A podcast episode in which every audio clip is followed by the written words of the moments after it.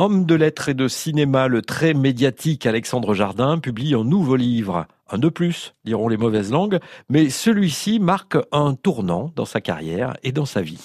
Alexandre Jardin est un écrivain que les radios et les télévisions s'arrachent. Il peut parler d'à peu près tout et s'extasier sur autant de choses. Dans ses livres et ses interventions, il est très inventif et très volubile. Il aime bien parler de lui, de ses exploits personnels et de son père. Cet homme a montré qu'il y avait dans la réalité une largeur inouïe, que l'impossible n'existait absolument pas. Il m'a montré que pour de vrai dans le monde réel, on pouvait absolument tout bousculer. Mais quand je dis tout, c'est tout.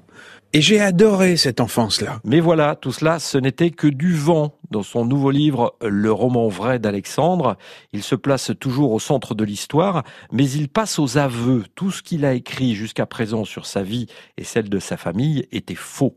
Son père n'était pas le héros dont il parlait jusqu'alors, et la vie d'Alexandre n'est pas aussi exaltante qu'il a bien voulu le raconter. Il le confirme sur France Inter. Je voulais pas léguer à mes enfants un papa Pinocchio. Il faut pas faire ça. Parce que eux, ils le voyaient forcément. Mes proches le voyaient. Ils, ils savaient très bien que quand j'ai écrit un livre qui s'appelle Le Zubial sur mon père, que du premier chapitre, le premier chapitre est faux, le deuxième est faux, le troisième est faux. C'est juste un père dont j'ai besoin, mais eux le voient. Donc, à un moment, vous devenez en danger. Vous perdez vos appuis.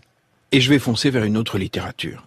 À partir de ce roman vrai. Alexandre Jardin sera présent à Rennes jeudi vingt juin. À l'invitation de la librairie Le Failler, il va rencontrer le public à l'espace Ouest France à dix-huit heures.